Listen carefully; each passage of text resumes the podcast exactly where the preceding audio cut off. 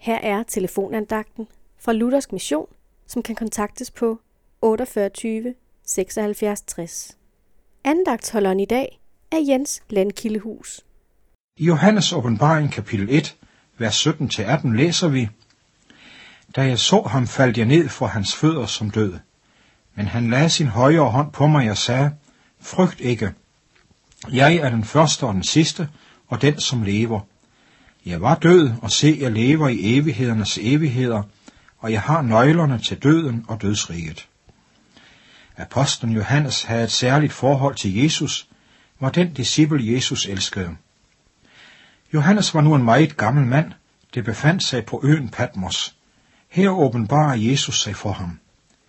Jesus møder sin gamle ven med de herlige ord, frygt ikke, heller ikke for den livsafslutning, som nu nærmer sig. Jeg var den første i livets morgengry, var den, der kaldte dig i ungdommens vor, jeg vil også være dig nær i livets sidste stund.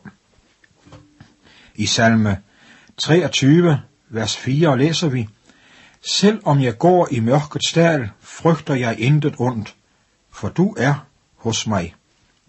Jesus er hos os i dødens stund. Ja, mere end det. Han har nøglerne til døden og dødsriget.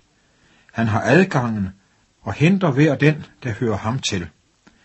For enhver, som tror på Jesus, bliver døden en dør ind til en evig herlighed sammen med dødens besejrer, Jesus. Amen.